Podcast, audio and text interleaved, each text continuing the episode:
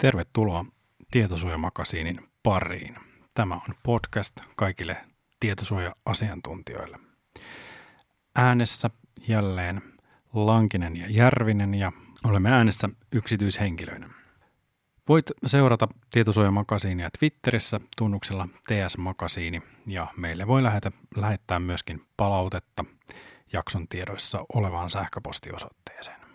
Viime jakso oli meillä juhlajakso. Nyt on aika palata arkeen ja normaaliin agendaan, eikö niin? Kyllä asiapitoinen jakso. Niin paljon on tapahtunut, että nyt tulee tiivis pläjäys faktaa. Eli pitäkää hatuistanne kiinni, koska nyt tulee oikeaa tietosuoja-asiaa. Ja tietysti tässä on tapahtunut jälleen paljon olemme joutuneet hieman tekemään karsintaa, mutta ymmärtääksemme tai toivoaksemme nyt ollaan aika mielenkiintoisten asian, asioiden ääressä. Pitemmittä puheitta, mikä on meidän Hanna ensimmäinen aihe? No lähdetään käsittelemään vähän sitä, että maahan on nyt saatu tai ollaan saamassa uusi tietosuojavaltuutettu, kun Reijo Aarni on eläkkeelle jäämisen myötä kyseisen tehtävän ottaa viideksi vuodeksi vastaan Anu Talus marraskuun alusta lukien. Tästä muutama sana ja sen jälkeen sitten käsitellään yhtä Euroopan tietosuojaneuvoston ohjeluonnosta, eli kesäajasta huolimatta niin tietosuojaneuvosto on ollut aktiivinen ja parhaillaan on kommentointikierroksella kaksi ohjetta. Toinen käsittelee rekisterinpitäjän ja käsittelijän käsitteitä tietosuojasetuksen kannalta – toinen kohdentamista sosiaalisessa mediassa ja, ja tämä rekisterinpitäjän ja käsittelijän käsitteitä koskeva paperi on tänään meillä erikoistarkastelussa. Ja sitten eikö niin, kesän ajankohtaisia juttuja ja mitäs kaikkea muuta? Niin, no varmasti kesän ajankohtaisia juttuja, niitähän me vähän luvattiin ja äh, otetaan niistäkin semmoinen potpuri tähän.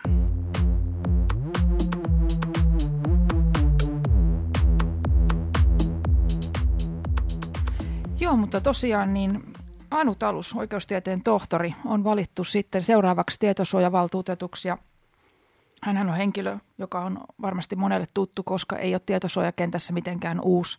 Hän on toiminut aiemmin oikeusministeriössä muun muassa lainsäädäntöneuvoksena ja EU-erityisasian, EU-erityisasiantuntijana ja hän on ollut keskeisesti mukana Suomen edustajana muun muassa silloin, kun GDPR valmisteltiin. Ja nyt tietysti on ollut apulaistietosuojavaltuutetun virassa ja siitä siirtyy sitten varsinaiseksi valtuutetuksi. Mitä ajatuksia tämä nimitys herätti, kun, kun tota nimi tuli julki? No kaksi, kaksi asiaa mulle tuli heti mieleen. Kiinnitin huomiota siihen tietosuojavaltuutetun äh, sivulla olleeseen tiedotteeseen, missä oli nostettu nämä kansainväliset asiat tämmöiseksi hänen yhdeksi painopistealueeksi ja, alueeksi. Ja tästä tietysti herää se kysymys, että tuleeko Suomen linja jotenkin muuttumaan tässä kansainvälisen painotuksen takia. Ja toinen, mikä tuli heti mieleen, on, että hän on nyt tällä hetkellä apulaistietosuojavaltuutettu. Ja tämähän tarkoittaa sitä, että apulaistietosuojavaltuutetun paikka tulee auki ja siihen haetaan sitten uutta, uutta henkilöä, niin tämäkin on mielenkiintoinen sitten, että kuka siihen tehtävään valitaan.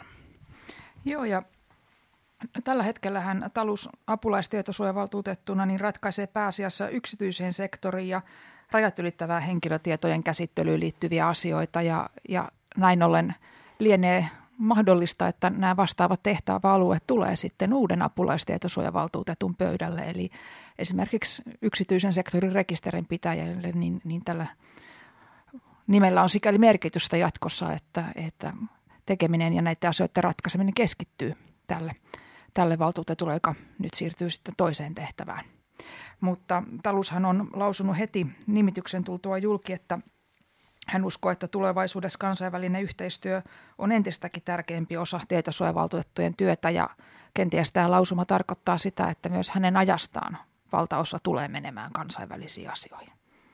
Niin, eikö tälläkin hetkellä varmaan Arnio on ollut hyvinkin aktiivinen kansainvälisessä yhteistyössä ja, ja tota, erilaisia kokouksia varmaan siellä Brysselin päässä on ollut tähänkin mennessä, että mitä luulet, muuttaako tämä nyt sitten kuitenkaan merkittävästi sitä linjausta? No en mä usko, että se välttämättä merkittävästi muuttaa, mutta se on tietysti kiinnostavaa nähdä, että kuinka paljon valtuutetulla on aikaa kansallisiin asioihin, ehkä lainsäädäntöasioihin ja tämän tyyppisiin, mutta onko sitten niin, että varsinaisen ratkaisutoiminnan ja sakkopäätökset, niin, niin tota, keskittyykö niiden tekeminen apulaistietosuojavaltuutetuille? Se jää nähtäväksi, eli ensimmäinen 11. meillä on uusi tietosuojavaltuutettu ja sitten näemme, miten tämä käytäntö tästä alkaa muotoutumaan.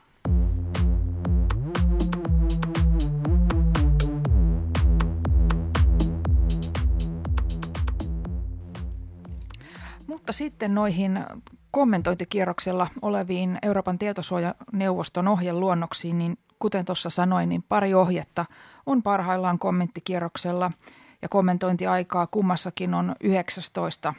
lokakuuta asti. Ja tosiaan ohjeesta toinen koski kohdentamista sosiaalisessa mediassa ja siitä me ei puhuta tänään, mutta sen sijaan katsotaan vähän tarkemmin tätä ohjeluonnosta, joka koskee rekisterinpitäjän ja käsittelijän käsitettä tietosuoja-asetuksen kannalta. Ja kuten arvata saattaa, niin Euroopan tietosuojaneuvosto on, on todennut asiaa koskevassa tiedottamisessa sillä tavalla, että nämä ohjeluonnokset on, on annettu tavoitteena niin kuin harmonisoida näiden käsitteiden tulkintaa kautta unionin. Ja tietysti sillä, että, että on yhtenäinen tulkinta siitä, että kuka oikein onkaan rekisterinpitäjä, kuka on käsittelijä ja milloin syntyy sitten niin sanottu yhteisrekisterinpitäjyys, niin totta kai niiden merkitys on siinä, että kuka oikein vastaa henkilötietojen käsittelyn laillisuudesta ja rekisteröidyn oikeuksien toteuttamisesta. Ja GDPR ei sinänsä muuta näiden käsitteiden sisältöä siitä, että mitä se oli henkilötietodirektiivissä ja näin ollen esimerkiksi henkilötietolain aikana. Mutta jotain, jotain uutta kulmaa GDPR tietysti tähän tuo, koska esimerkiksi käsittelijöille säädetään uudenlaisia velvoitteita.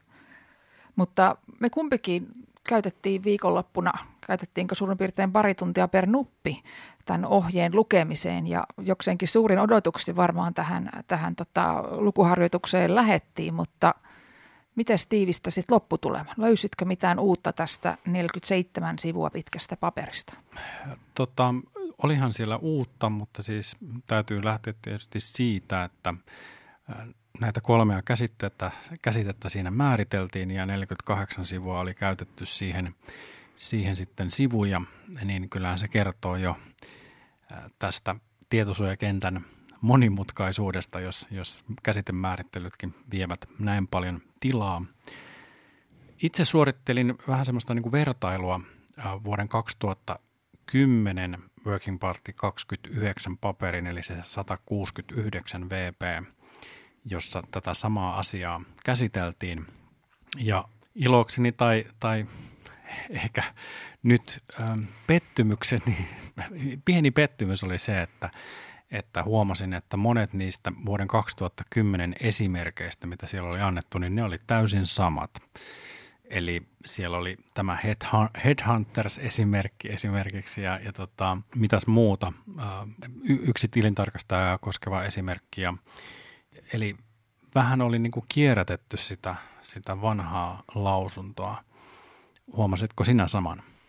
Kyllä siinä tuli joku, joku desavu siinä lukiessa ja se on sinänsä jännää, että vaikka tuosta VP2 paperista on kymmenen vuotta aikaa ja ehkä henkilötietojen käsittely esimerkiksi teknologioiden ja erilaisten yhteistyöjärjestelyjen osalta on pikkasen niin kuin muuttunut, varsinkin tuolla digitaalisessa ympäristössä, niin – oli sinänsä niin kuin tuttu ja turvallinen tunne löytää sieltä ne, ne samat esimerkit, mutta sulla oli, sä huomasit jonkun kiinnostavan tota, terminmuutoksen ainakin. Kyllä, eli siellähän oli tämä vuoden 2010 esimerkki asianajajista ja siinä vuoden 2010 esimerkissä oli käytetty tämmöistä brittiläistä termiä solicitor, eli, eli tota, viitattiin paikallisen ammattinimekkeeseen ja selvästi EDPP nyt valmistautuu Brexittiin, koska tämä nimeke oli muutettu ja siinä kerrottiin vain yleisesti asianajan firmasta, eli käytettiin termiä law firm. Eli äh, nyt selkeästi tässä nyt myöskin EDPP on ottaa Brexitin tosissaan ja putsaa näistä ohjeluonnoksista on kaikki viittaukset tuonne saarivaltioon. Hannu on tehnyt teille nyt esimerkillisen tarkkaa työtä tämän paperin analyysissä ja oikeastaan se, miksi me lähdettiin tätä lukemaan, niin johtuu ihan siitä, että me halutaan varmaan niin kuin esittää oma ajatuksemme siitä, että kun tämä kuitenkin lausuntokierroksella on, niin kuinka paljon tämä paperi olisi nyt sitten muuttamassa tätä nykyistä asetelmaa ja onko tässä jotain semmoista, mikä pitäisi nyt niin kuin heads upina kaikkien laittaa korvan taakse, että näyttääkö maailma jotenkin erilaiselta, jos tämä ohje tällaisena hyväksytään ja voinette päätellä tästä edellä käydystä keskustelusta, että ei siinä hirveästi hirveästi uutta ole. Että mä kuten lukasin, niin tosiaan paljon tuttua asiaa. Ja mä sanoisin, että tämä paperi on enemmän niin kuin jotenkin asiantilaa kuvaileva kuin varsinaisesti niin kuin kantaa ottava. Juuri näin. Eli totta kai siellä on nyt näitä uusimpia käänteitä hieman mainittu. On mainittu esimerkiksi Jehovan todistajia koskeva ratkaisu ja sitten Fashion ID – ratkaisu, joka on ollut esillä meillä tässä tietosuojamakasiini podcastissakin, mutta tota, mitään semmoisia niin perustavia muutoksia, perustavanlaatuisia muutoksia ei siinä kyllä ohjeessa näy. Mä tota, sitä lukiessa kirjoitin ylös neljä tällaista pointtia, mitkä siitä kannattaa niin kuin noterata. Ne ei tosiaan ole välttämättä muuttamassa asiantilaa, mutta ne on sellaisia niin kuin tietyllä tavalla – ö, olemassa olevia ajatuksia, mitä EDPP tässä lausuu ääneen, että ne kannattaa ehkä noteerata ihan noin niin kuin substanssisisällön kannalta.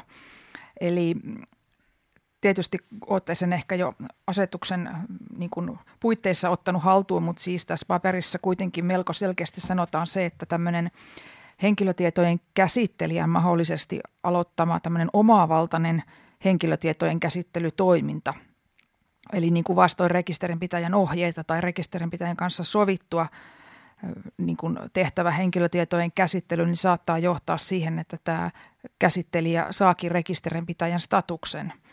Ja se saattaa sitten äärimmillään johtaa jopa GDPR-sanktioihin, jos käsittelijällä ei olisi niin kuin rekisterinpitäjän asemassa mitään oikeutta tehdä henkilötiedolla semmoisia käsittelytoimia, mitä se tekee.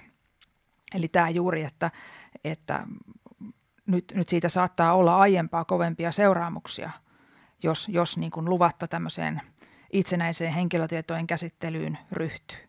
Ja se, miksi tämä niin kuin nykymaailmassa on syytä noteerata, niin johtuu tietysti siitä, että datahan on arvokasta. Henkilötietoon ei, ei niin kuin kaikilla ole accessia ja, ja sellainen niin kuin mahdollisuus käyttää dataa ja vaikkapa käsittelijän niin kuin käsittelijälle kenties mieleen tuleva vaihtoehto siitä, että voitaisiinkohan me jotain omia vaikka liiketoiminnan kehitystoimia tehdä tällä datalla, niin, niin paitsi että se on niin kuin vastoin rekisterinpitäjän kanssa sovittua todennäköisesti, niin, niin tota, sillä saattaa olla aika järeitä seuraamuksia.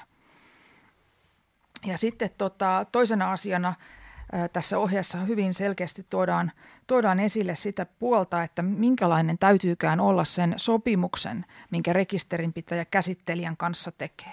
Ja tässä todetaan se, että se ei ole riittävää, että siinä sopimuksessa vaan niin kuin referoidaan niitä vaatimuksia, mitä tietosuoja-asetus esimerkiksi sellaisenaan säätää, vaan, vaan ollakseen niin kuin riittävä, niin rekisterinpitäjän tulisi tässä sopimuksessa konkreettisesti listata sellaisia asioita, miten sen käsittelijän tulee toimia, jotta se saavuttaa tämän, tämän lainmukaisen käsittelytilanteen. Eli sehän tarkoittaa niin kuin sopimuksen laatioilta ei ainoastaan asetustekstin kopipeistaamista, vaan, vaan sen niin kuin jatkojalostamista tähän kyseiseen tarkoitukseen sopivaksi. Joo, ja ehkä joku voisi ajatella, että tämä soveltuu erittäin huonosti tämmöinen lähestymistapa ehkä tämmöiseen nykyiseen alustatalouteen, missä käytetään hyvin paljon vakioituja palveluita ja vakiosopimuksia – ja, ja tota, ei välttämättä niin kuin käytetä aikaa siihen niin kuin neuvotteluihin yksityiskohdista, vaan niin kuin asiakkaiden täytyy melkein hyväksyä nämä vakioehdot, koska tämä niin kuin ohjeluonnos lähtee siitä, että nämä olisi niin kuin aina uniikkeja neuvottelutilaisuuksia, missä on niin kuin mahdollisuus ottaa kaikki mahdollinen esille ja antaa yksityiskohtaisia ohjeita ynnä muuta, mutta todellisuus varmaan menee aika pitkälle sillä tavalla, että tässä suuret IT-toimittajat sanelee aika paljon sitä sisältöä, mitä näihin sopimussuhteisiin tulee. Toi on tosi hyvä pointti ja vähän siitä jatkumona ottaisin esille tuon kolmannen huomion, minkä mä tein. Eli kaikkihan tietää, että tietosuoja-asetus sinänsä mahdollistaa sen, että rekisterinpitäjä vaikka ihan kokonaan ulkostaa sen henkilötietojen käsittelyn. Eli se voi antaa käsittelijälle toimijaksiannon tehdä suurin piirtein kaikki toiminta, mitä niillä tiedoilla tehdään. Ja voi olla jopa niin, että sillä rekisterinpitäjällä itsellään ei edes käytännössä ole accessia siihen dataan, että se ei ole sen hallussa eikä se, se pääse sitä näkemään noin, noin niin kuin lähtötilanteessa. Mutta tästä huolimatta niin se accountabilityn tarkoittama osoitusvelvollisuus säilyy rekisterinpitäjän vastuulla. Ja just niin kuin sopimusmielessä, niin tämä on hyvin kiinnostavaa, että kun sitä accountability ja rekisterinpitäjä ei saa iteltään pois siirrettyä, niin miten se kirjataan siihen sopimukseen ja ylipäänsä hoidetaan siinä toimeksiantosuhteessa. Että mitä esimerkiksi sen käsittelijän täytyy toimittaa tietona sinne rekisterinpitäjälle. Joo, mä näen tässä sen, sen riskin, että monet niin kuin IT-palveluita hankkivat ammattilaiset, niin – he ovat tottuneet siihen, että vaatimuksia on Excelissä ja täytetään niin kuin tietyt, tietyt kriteerit ja arvioidaan, että konesalin seinän paksuus on metri ja, ja se, se riittää. Ja tietyllä tapaa puhutaan niin kuin tarkoista eksakteista asioista, mutta sitten kun tässä ohjeessa vaikka sanotaan, että, että rekisterin pitäjä pitäisi aina niin kuin arvioida vaikka yleisellä tasolla sitä – toimittajan äh, ekspertiisiä, äh, luotettavuutta ja äh, resursseja. Kun se on kuvattu tämmöisellä hyvin yleisellä tasolla, niin se voi olla aika monelle hankinnan asiantuntijalle hankala pukea sitten tämmöiseksi mitattavaksi dataksi, mitä voi niin kuin tarjouskilpailussa vaikka verta- vertailla. Semmoisena käytännön vinkkinä voisin sanoa, että jos yhtäänkään miettii sitä, että miten nämä niin kuin roolitukset kulloinkin menee, niin siinä ohjeen lopussa on semmoinen suht kiva mun mielestä semmoinen kaaviokuva, millä voi speksata, että kuka on rekisterinpitäjä, kuka käsittelijä, eli aina vastataan kysymyksiin kyllä tai ei ja katsotaan minkälaiselle polulle se johtaa. Ja, ja tota, jokainen tietysti itse harkitsee tahollaan, että antaako tämä ohjeluonnos aihetta kommentointiin, mutta se, se lopussa oleva kuva on aika kiva, mutta siinä ohjeessa kuitenkin on suht vähän semmoisia käytännön kysymyksiä annettu sitten listana, että millä voi lähteä tutkiskelemaan sitä vastuujakoa ja roolitusta, niin, niin tota, siihen ehkä lisänä olisin heittänyt muutaman asian, mikä mulle tuli lukies mieleen. Et tietysti se perusasetelma on niin kuin se, että rekisterinpitäjyyden aina määrittää se, että kuka on se taho, kuka määrittää henkilötietojen käsittelyn tarkoitukset ja keinot. Mutta sitten sen lisäksi niin sitähän voi lähteä miettimään, että kelle se käsittely oikein pohjimmiltaan tuo esimerkiksi taloudellista hyötyä tai kenen tarkoituksia se muuten, muuten palvelee. Hyvin käytännöllistä myös miettiä sen kysymyksen kautta, että kuka voi tehdä päätöksen tietojen tuhoamisesta tai kuka voi päättää niiden luovuttamisesta jollekin niin kuin kolmannelle taholle. Et, et pikkasen kun tekee ajatustyötä, niin helposti löytää semmoisia konkreettisia lisäkysymyksiä, millä tätä asetelmaa voi haarukoida. Niin, se ohjehan lähtee siitä, että nämä peruskysymykset on niin kuin why ja how. Ja sitä, sitä, tai näitä kysymyksiä siinä sitten tietysti äh, juoksutetaan se koko muistio tai ohje, mutta toki siinä täytyy jotain muutakin arvioida. Sitten ottaa näitä, näitä kulmia, mitä mainitsit. Mutta jos asia kiinnostaa, käykää lukasemassa ohje ja me ehkä sitten taas tulevissa jaksoissa palataan siihen, että seurataan hyväksyttiinkö se minkälaisessa muodossa ja millä aikataululla. Eli koitetaan follow-upata tässä suhteessa teitä jatkossa. Eikä me nyt näin luvattu. Näin me luvattiin. Okei. okay.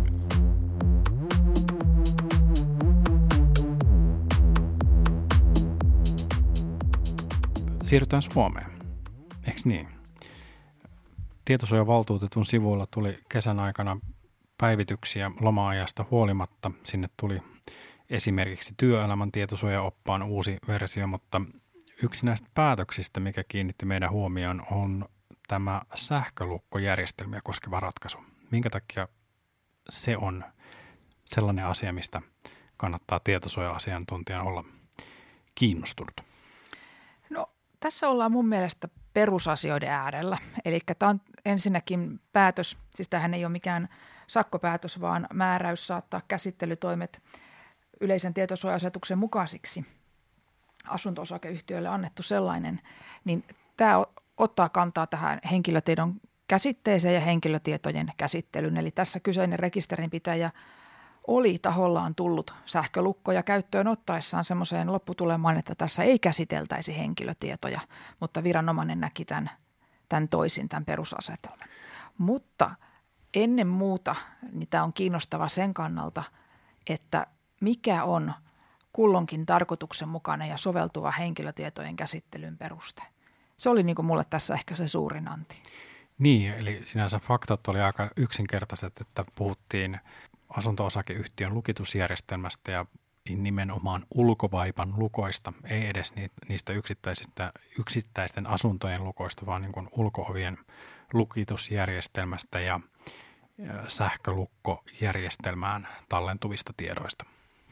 Joo, ja tässähän oli tapahtunut niin tämän kyseisen päätöstekstin mukaan, että asunto-osakeyhtiölain mukaisesti oli ihan päätetty tällaisten lukkojen käyttöön ottamisesta, mutta sitten kuitenkin tässä tietosuojaviranomainen toteaa, että mikään esimerkiksi tämmöinen taloyhtiön kokouksessa saavutettu enemmistökannatus ei tarkoita sitä, että tähän olisi saatu henkilötietojen käsittelyn osalta suostumus. Ja sitten tietysti tämmöisessä niin kuin asunto-osakeyhtiö kontekstissa, niin siellähän voi asua vuokralaisia ja siellä voi olla muutenkin niin kuin väenvaihtuvuutta, että se niin kuin suostumus henkilötietojen käsittelyn perusteena ei ole välttämättä kovinkaan niin kuin kauaskantoinen, että aina sitä ehkä pitäisi olla sitten kysymässä uudestaan, kun ihmisiä vaihtuu, mutta hauskahan on sinänsä tietysti tämä suostumus tämmöisessä asiayhteydessä, että kun se pitää asetuksen mukaan olla peruutettavissa, niin mitenköhän sinne sitten pääsee ulkoovesta tai sisäpihan ovesta sisään, jos suostumuksen peruuttaa ja, ja tota, perinteistä avainta ei ole käytössä, niin, niin tota, tässä päädyttiin siis siihen, että suostumus ei ole oikea instrumentti ottaa käyttöön sähkölukkoja. Niin, ja mun mielestä se oli tietysti ihan järjestyksen vuoksi oli hyvä todeta, että asuntoyhtiön yhtiökokouksessa ei voi katsoa enemmistöpäätöstä niin kuin suostumukseksi, että se, se lienee nyt sitten kaikille selvää tämän jälkeen. Joo, mutta sitten jotta, jotta tota, asia ei olisi ollenkaan niin helppo, niin tietysti sitten tavallaan seuraava arvioitava kysymys on se, että jos suostumus ei käy, niin milläköhän perusteella sitten tällaisia – sähkölukkoja voi käyttää ja henkilötietoja sillä tavoin käsitellä. Ja tässä, tässä tuota, todetaan tässä tekstissä muun muassa sillä tavalla, että käsittelyperusteena ei voida myöskään näin jälkikäteen katsoa olleen oikeutettu etu, koska tällaista etua ei ole määritelty eikä siihen liittyvän tasapainotestin tuloksia dokumentoitu. Eli tämä on kiinnostavaa, että tulkitsit sä tätä niin, että oikeutettu etu sinänsä saattaisi kyllä toimia, mutta, mutta niin kuin tällä tavoin niin kuin takautuvasti sitä on hankala tähän implementoida? Näin mä sen ymmärsin, koska tota, ehkä tässä nyt voidaan paljastaa, että se oikeutettu etu taitaa olla se ainoa, ainoa käypä oikeusperuste tässä, vaikka sitä tuossa tässä ratkaisussa ei, ei nimenomaisesti niin kuin mainita. Että se varmaan on tässä se – se asia, mitä nyt sitten taloyhtiöt miettivät, että mihinkä tämä nyt voisi perustaa tämän käsittelyn, jos sähkölukkojärjestelmää harkitsee ja, ja tota, se tuosta ei niin kuin suoraan käy ilmi. Mm. Se, mihin tämä päätös ei ota kantaa, on se, että miten tällaisessa tilanteessa, jossa henkilön tietojen käsittely tietyllä ajanhetkellä katsotaan asetuksen vastaiseksi, niin miten siitä tehdään siirtymä siihen lainmukaiseen käsittelyyn, että, että siihen tietosuojaviranomainen ei tässä apuja anna ja, ja näin ollen niin varmaan kyseinen rekisterinpitäjä tahollaan, tahollaan asiaa miettii. Mutta sitten Yksi vielä noteraamisen arvoinen tästä, tästä tota, päätöksestä on se kohta, missä sanotaan, että sähkölukkojärjestelmän kautta suoritettavan tiedonkeruun osalta tulisi myös pohtia, olisivatko rekisterinpitäjän tavoitteet saavutettavassa ilman henkilötietojen käsittelyä. Eli tässä on nähty mahdollisena, että, että voisi myös käyttää sähkölukkojärjestelmää, mutta sellaista, mikä ei kerää henkilötietoja. Eli tämä on aika kiinnostavaa, että jos ajatellaan, että markkinoilla on monenlaista tarjontaa, niin tarkoittaako se, että henkilötietojen käsittelyä edellyttävät järjestelyt, niin, niin ne on niin kuin viranomaisen mielestä pois suljettuja. Ja tästähän voi vetää suoran viivan meidän aiemmin käsittelemään kameravalvontaohjeeseen, jossa on tämä sama idea, että voisiko kameravalvonnan korvata jollain vähemmän yksityisyyttä rasittavalla toimenpiteellä. Eli tässä vähän haetaan sitä samaa varmasti. Niin, silloin kameravalvonnan ollessa kyseessä, niin ohjeessa ehdotettiin vartijoiden palkkaamista, aitojen rakentamista ja miten se menikään. Että, että niin. vaihtoehtojahan niin. periaatteessa voi olla.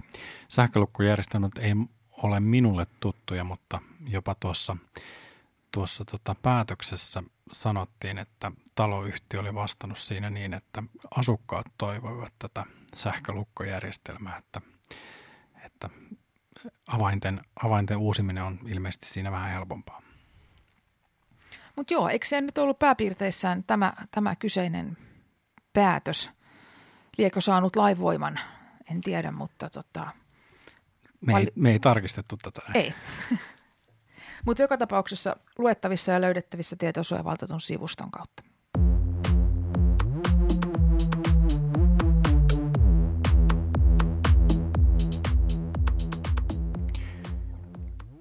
Mennäänkö nyt kesän potpuriin? Mennään. Mitä Hannu kesällä tapahtui? Kesä oli jälleen mun, mun määritelmien mukaan tietosuojakesä, koska tota, auringon paisteesta huolimatta niin kaikenlaista tapahtui ja lehdet ja media kirjoitti tietosuoja-asioista aika hyvällä tahdilla. Ja ehkä mun oma tietosuojakesä alkoi siitä, että korkein hallinto-oikeus antoi tämän vuosikirjan ratkaisun 2020 kautta 72, joka koski logitietojen tarkastusoikeutta ja siinä oli aika mielenkiintoinen kulma, koska tota, siinä oli myöskin niin kuin julkisuuslain mukainen asiakirjapyyntö ja tarkastusoikeus tietosuoja-asetuksen mukaan. Ja, ja tota, se ratkaisu ydin oli siinä, että hallinto-oikeuden olisi pitänyt käsitellä myöskin tämä kantelu tai valitus myöskin sillä perusteella, että siinä oli vedottu tietosuoja-asetuksen mukaisen tarkastusoikeuteen, jota, jota siinä ei ollut sitten käsitelty. Ja, ja tota, ehkä se, se on hyvä, hyvä tota, sellainen päätös, missä, missä sitten tulee tätä ähm, missä pikkusen niin käsiteltiin sitä, että mitä tarkoittaa oikeus tehokkaisiin oikeussuojakeinoihin. Eli se lienee semmoinen niin päätös, mihin varmaan tullaan tulevaisuudessa sitten vetoamaan ja, ja viittaamaan. Niin ja paitsi, että se otti kantaa niin kuin menettelytapoihin tämmöisessä tilanteessa, missä, missä mietitään, minne voi valittaa, niin se sisälsi myös toteamuksen siitä, että tietojärjestelmän käyttöä koskeva logitieto koskee tai on sen järjestelmän käyttäjinä olleiden työntekijöiden henkilötietoa. Eli esimerkiksi niin kuin asiakas tai muu rekisteröity, jonka tietoja siinä järjestelmässä on ja, ja keiden tietoja niin kuin varsinaisesti accessoidaan, niin, niin he eivät ole niin kuin sillä tavoin rekisteröityjä, että se olisi heidän tarkastusoikeutensa piirissä saada tietää, että kuka heidän, heidän tietojaan katsellut. Ja tämähän on sinänsä asia, mikä on, on ymmärtääkseni tietosuojaviranomaisen ratkaisukäytännössä jo aiemminkin todettu, mutta että nyt, se, nyt sitä koskeva lause löytyy myös tästä, tästä tota, korkeimman hallinto-oikeuden vuosikirjapäätöksestä. Kyllä, ja, ja siinä päätöksessä oli itse asiassa viitattu tähän aikaisempaankin oikeuskäytäntöön. Eli jos nämä, nämä tota, asiat kiinnostaa, niin kannattaa katsoa tuo viimeisin vuosikirjaratkaisu. Sitten ähm, heinäkuussa huomasin, huomasin ähm, kirjoittelua etätenteistä ja etätenttien valvonnasta. Ja, ja tota, mulla oli vähän yllätys, että nyt korona-aikana näitä etätenttejä valvotaan niin, että tentin tekijän täytyy, jos hän tekee sitä kotonaan, niin jopa näyttää kameralla siitä huoneesta, esitellä huonettaan ja puhua viiden minuutin välein, jotta voidaan varmistaa, että kyse ei ole nauhoituksesta. Ja, ja tota, siinä oli tietysti nostettu yksityisyyden suoja kysymyksiä ja, ja katsottu jopa, jopa vähän niin kuin siihen suuntaan, että tässä on niin kuin oikeudettomasta valvonnasta kyse ja, ja tota, mä en ole ainakaan huomannut, että tämä kohu olisi sitten johtanut johonkin erityisiin lopputuloksiin, eli, eli ilmeisesti yliopistot edelleen harkitsevat itsenäisesti siitä, että mitenkä, mitenkä ne toimivat näissä etätenteissä.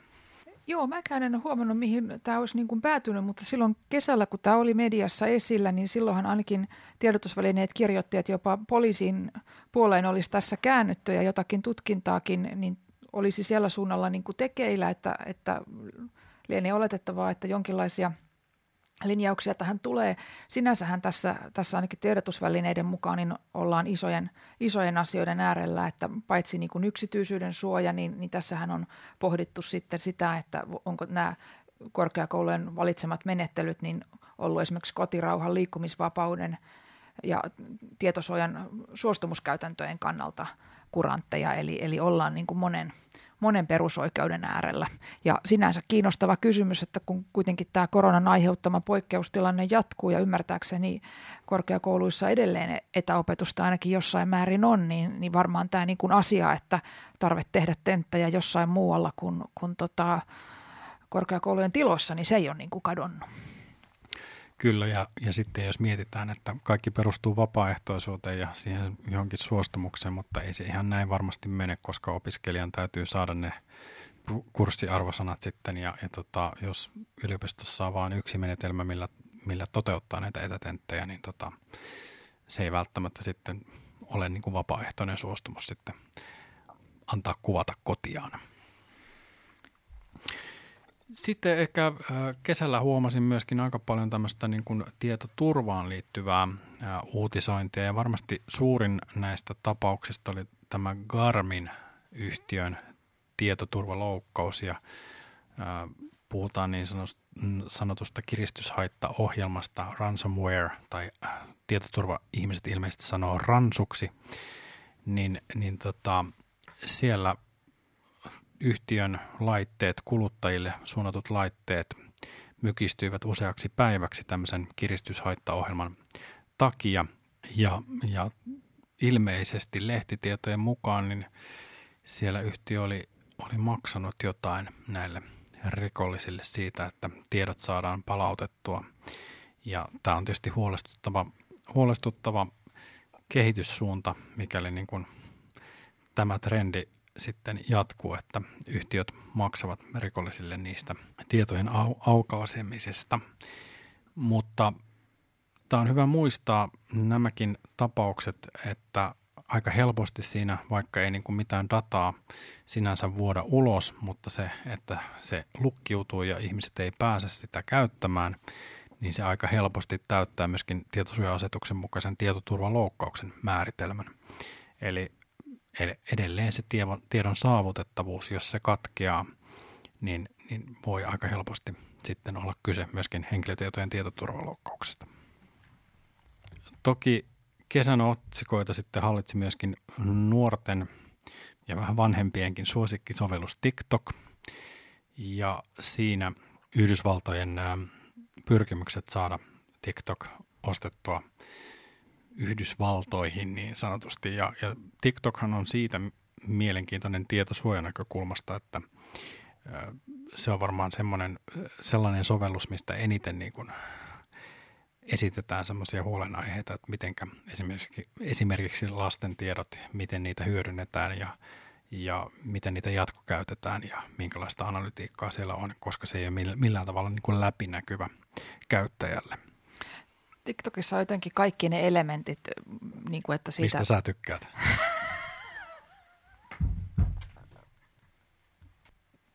TikTokissahan on siis kaikki sellaiset elementit, että siinä on, on potentiaalia pitkäaikaiseen julkiseen keskusteluun. Eli siihenhän on yhdistetty erilaisia haavoittuvuuksia, minkä myötä on ajateltu, että henkilötietoja saattaa päätyä sivullisille – se on ollut kiinalaisomistuksessa ja siihen on kytkeytynyt kysymykset siitä, että, että siirtyykö tietoja Kiinaan ja just toi Hannu mainitsema alaikäisten näkökulma. Ja nyt tietysti tämä Trumpin kesän aikaiset ää, niin kun aktiviteetit sen suhteen tosiaan, että, että TikTokin USAn liiketoiminta myytäisi sikäläiselle yritykselle. Niin, niin kyllähän tässä niin kuin on osoitusta vähän samalla kuin tuossa Schrems 2-tuomiossa, mikä tuli kesällä, niin siitä, että, että data alkaa politisoitua ja, ja yksityisyyden suojan ohella dataan alkaa kytkeytyä tämmöisiä niin kuin lähes globaaleja kauppapoliittisia kysymyksiä. Niin, ehkä me nyt päästään tässä siihen todelliseen game changerin, eli, eli tota Schrems 2. Siihenhän viitattiin jopa meidän juhlajaksossa useamman kertaa, mutta tota, näin tosiaan kävi, että Euroopan yhteisöjen tuomioistuin sitten antoi Schrems-päätöksen ja siitä on nyt ollut niin lehdet pullollaan ää, juttuja siitä, että miten Privacy Shield kumoutui ja, ja mitä kaikkea muuta siitä seuraa. Tuskin tässä enää on tarvetta toistaa niitä asioita – mutta ehkä me voidaan hetki, hetki miettiä tuota globaalia näkökulmaa. Aiheuttaako tämä nyt tämä Serems-ratkaisu sun mielestä sen, että onko Eurooppa nyt jotenkin huonossa huudossa sitten kansainvälisten kumppaneiden näkökulmasta, kun täällä ei oikein saada tätä tietojen siirtoasiaa millään tavalla ratkaistuksi? Niin, no jos, jos tota joku sanoo, että Euroopassa soudetaan ja huovataan, niin ei siitä varmaan voi täysin eri mieltäkään olla. Että kyllähän tässä, tässä on ollut niin kuin vaiheita ja, ja tota, ehkä sen voisi sanoa, että kun jo pitkään on ollut pöydällä keskustelu siitä, että tuleeko GDPRstä tämmöinen globaali standardi. Että siitähän on Yhdysvalloista – Kalifornian suunnalta ollut, ollut viitteitä nähtävissä, että sikäläiseen sääntelyyn olisi kovasti otettu mallia. On kuullut puhuttavan, että Etelä-Amerikassa olisi sama ja, ja onko jopa Aasian suunnallakin käyty, käyty niin kuin tällaista, tällaista pohdintaa, niin varmaan tämä osaltaan voisi ajatella, niin kuin, että vaikuttaa siihen, että, että se GDPR ei näyttäydy ehkä niin houkuttelevana benchmarkkina, kun se generoi niin kuin tämän kaltaista niin kuin, tarvetta jatkuvasti muuttaa asioita ja saattaa ehkä synnyttää sellaista, sellaista niin kuin ajatusta, että, että vaikka on huolella pyritty sopimuksia ja järjestelyjä tekemään, niin, niin sitten niin suurin piirtein yhdessä yössä niiltä menee pohja pois. Niin ja tämä on tietysti huono, huono uutinen GDPRn näkökulmasta, koska kyseessä on kuitenkin vain yksi osa sitä sääntelyä ja silti, silti se sitten aiheuttaa tämmöisiä niin kuin ongelmia – hyvin laajasti. Mutta tota, varmasti tietosuojakesän niin kuin huipennus oli tämä Schrems-tuomio ja nythän tämä on tietysti jatkunut erilaisilla uutisilla. Varmasti koronavilkkusovellus on semmoinen, mikä aiheutti myöskin tietosuojakeskustelun, mutta siitäkin me voidaan varmasti todeta, että siinä nyt ei hirveästi enää tietosuojaongelmia ole ja kaikki tietoturva-asiantuntijatkin ovat sitten todenneet sen asian mukaiseksi – niin meidän ei varmaan ole syytä keskustella enää koronavilkusta. Sen voisi niin kuin koronavilkusta sanoa, että jos ajatellaan, että tietosuojan pohjimmainen tarkoitus on rakentaa luottamusta, niin, niin koronasovelluksestahan keskusteltiin kansallisesti tosi paljon ja, ja varmaan niin kuin jokainen yhtä mediaa seuraava kansalainenkin sai osansa siitä keskustelusta ja tuli tietoiseksi siitä, että tällaisiin sovelluksiin saattaa liittyä yksityisyysnäkökohtia. Mutta jos ajatellaan niitä lukuja, mitä koronavilkun lataamisesta niin kuin kerrotaan, niin kyllähän se on tietynlainen osoitus siitä, että ihmiset ovat, ovat kokeneet luottamusta tähän ja, ja palvelua on ladattu. Että jos asia ei olisi näin, niin varmaan ne luvut olisi toisenlaiset.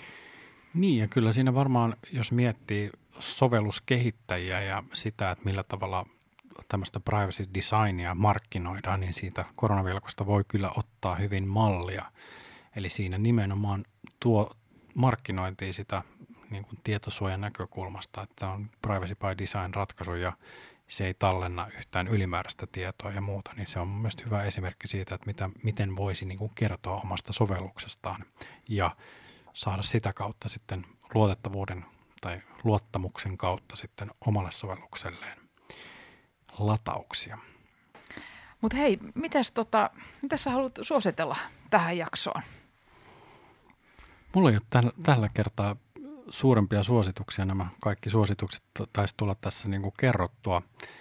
Mutta mä oon kuullut, että sulla on joku todella tiukka setti tähän loppuun, mihinkä on hyvä, hyvä lopettaa.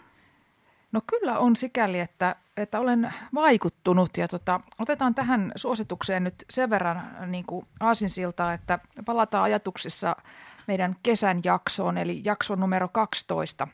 Sehän oli vähän tällainen kokoava jakso, että mihin asioihin tietosuoja-asiantuntijan kannattaisi nyt tulevana syksynä keskittyä. Ja Hannukka kertoi sinne omia kokemuksia tietosuoja vastaavan työn käytännöstä. Ja siinä tuli meillä keskustelussa esiin se fakta, että tietosuojatyö on nykyään paljon viestintää ja kommunikointia. Se on toki ihan niin kuin kouluttamista ja osaamisen jakamistakin, mutta se on ennen muuta sellaista viestintää, missä pitäisi pystyä vaikuttamaan sen organisaation sisällä, missä itse tekee töitä. Ja luinpa kesällä sitten ihan aidosti ja oikeasti mökin riippukeinussa Juhana Torkin kirjan Puhevalta, kuinka kuulijat vakuutetaan. Ja tämä kyseinen teos on nyt sitten mun vinkki ja suositus tähän jaksoon. Eli, Mäkin voin suositella sitä, mä oon lukenut sen myös. Joo, ja tota, tota, tota, tässä en ihan uskalla sanoa, että saako tätä niin kuin, manuaalikappaleena tällä hetkellä ostettua mistään, mutta ainakin äänikirjana löytyy. Ja, ja mä Divarista tämän tota, kesällä itselleni kävin ostamassa. Ja tässä niin se, miksi, miksi tätä niin kuin teille suosittelen, on se, että, että tämmöinen niin kuin faktatiedon jakaminen, niin sehän on meillä alalla, meidän alalla tuttua. Me osataan pitää esitelmiä ja me osataan kertoa, mitä laissa säädetään ja mitä pitää tehdä. Mutta tietosuojatyössä se ei tosiaan välttämättä aina pelkästään riitä, koska tämmöisen faktatiedon jakamisen ohella, niin meillä saattaa olla tarvetta tehdä joskus myös semmoista viestintää, missä pyritään vaikuttamaan kuulijoiden asenteisiin ja ehkä jopa muuttamaan niitä.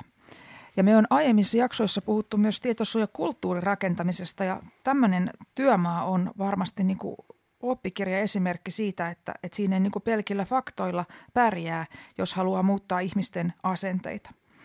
Ja tässä kirjassa kerrotaan vinkkejä muun muassa siihen, että miten ihmisten ennakkoasenteita voi purkaa ja miten niiden vanhojen asenteiden tilalle voi tuoda uutta ajattelua. Ja sitten tässä analysoidaan myös sitä, että mikä on puheen ja esitelmän ero. Ja mä väittäisin tämän noin 15 vuoden kokemuksella, mitä mulla on alalta, että tässä työssä pitää tehdä sekä puheita että esitelmiä ja ne ei todella niin kuin puhetaidon teorian mukaan ole ollenkaan sama asia. Ja tämän kun lukasee, niin sitten on vähän lähempänä ymmärrystä siitä, että mitä, mitä se ero tarkoittaa käytännössä. Mä muistan tuon kirjan siitä, että siinä oli pitkä esimerkki Esa Saarisen puheesta ja sitä käytettiin esimerkkinä puheesta, joka selvästi vetoaa kuulijaan ja vie mukaansa. O- oliko se sama kirja? Joo, sa- saattoi olla sama kirja varsin hyvin. Tota, tämän kirjan luettua, niin, niin mä laitoin yhteen kohtaan täällä tällaisen keltaisen muistilapun ja tai kirjaa mulla tässä nyt poddaustilanteessa mukana ja tekisi melkein mieli siteerata tätä, koska paitsi että tämä antaa tämmöistä niin kuin retoriikan teorian tietoa paljon tämä teos, niin täällä on myös yksi semmoinen mun mielestä aika hieno ajatus, mikä liittyy myös tietosuojatyöhön sikäli, että, että mehän ollaan tässä kaikki alalla, missä sattuu ja tapahtuu koko ajan. Tulee, tulee erilaisia ratkaisuja ja teknologioita ja sitä sun tätä ja työ on aika hektistä ja yksi päivä meillä on yhdet asiat ja toisena toiset. Välillä kohkataan evästeistä ja välillä sremsistä ja välillä jostain muusta, mutta ehkä tähän työhön saa jotain sellaista niin kuin, kauaskatsoisempaa niin näkemystä ja ajattelua, jos, jos tota, ymmärtää sen, että mikä se tietosuojan iso kuva on ja mitä on niin kuin ne yksityisyyden periaatteet, syvimmät tavoitteet, mitä tämä kyseinenkin ala tavallaan tavoittelee ja ajaa takaa. Ja se kohta, mikä nyt ehkä tässä teille siteeraan, niin kuvaa tätä samaa. Ja tässä tosiaan Johanna Torkki kirjoittaa, että opiskellessaan vietin aikaa Roomassa. Roomalaisia voi kadehtia kaupungista, jossa he elävät. Siellä voi tuskin kävellä kortteliakaan törmäämättä johonkin menneiltä vuosisadolta olevaan monumenttiin. Eräs roomalainen sanoi minulle näin. Ehkä me roomalaiset siksi suhtaudumme asioihin tietyllä rauhallisuudella, että ympärillämme on koko ajan tämä, tämä vuosituhantinen historian perspektiivi. Kävellessäni kaupungilla ohita myös Forum Romanumin, muinaisen Rooman keskustorin. Näin Kolosseumin, antiikin aikaisen kilpa-areenan. Se tuo ajatteluumme hitautta, pysyvyyden tajua, ei päivässä mikään miksikään muutu. Eli jotenkin se, että, että tota, arkiset asiat tulee ja menee yhden kun saa käsiteltyä, aina tulee uusi, mutta ehkä tällä tekemisellä on joku isompi tavoite, eli sitä kohti. Tämä oli aivan verraton suositus. Kannattaa etsiä tämä kirja käsiin ja ottaa tämä puhevalta haltuun. Seuraavan kertaan. Kiitos. Kiitos.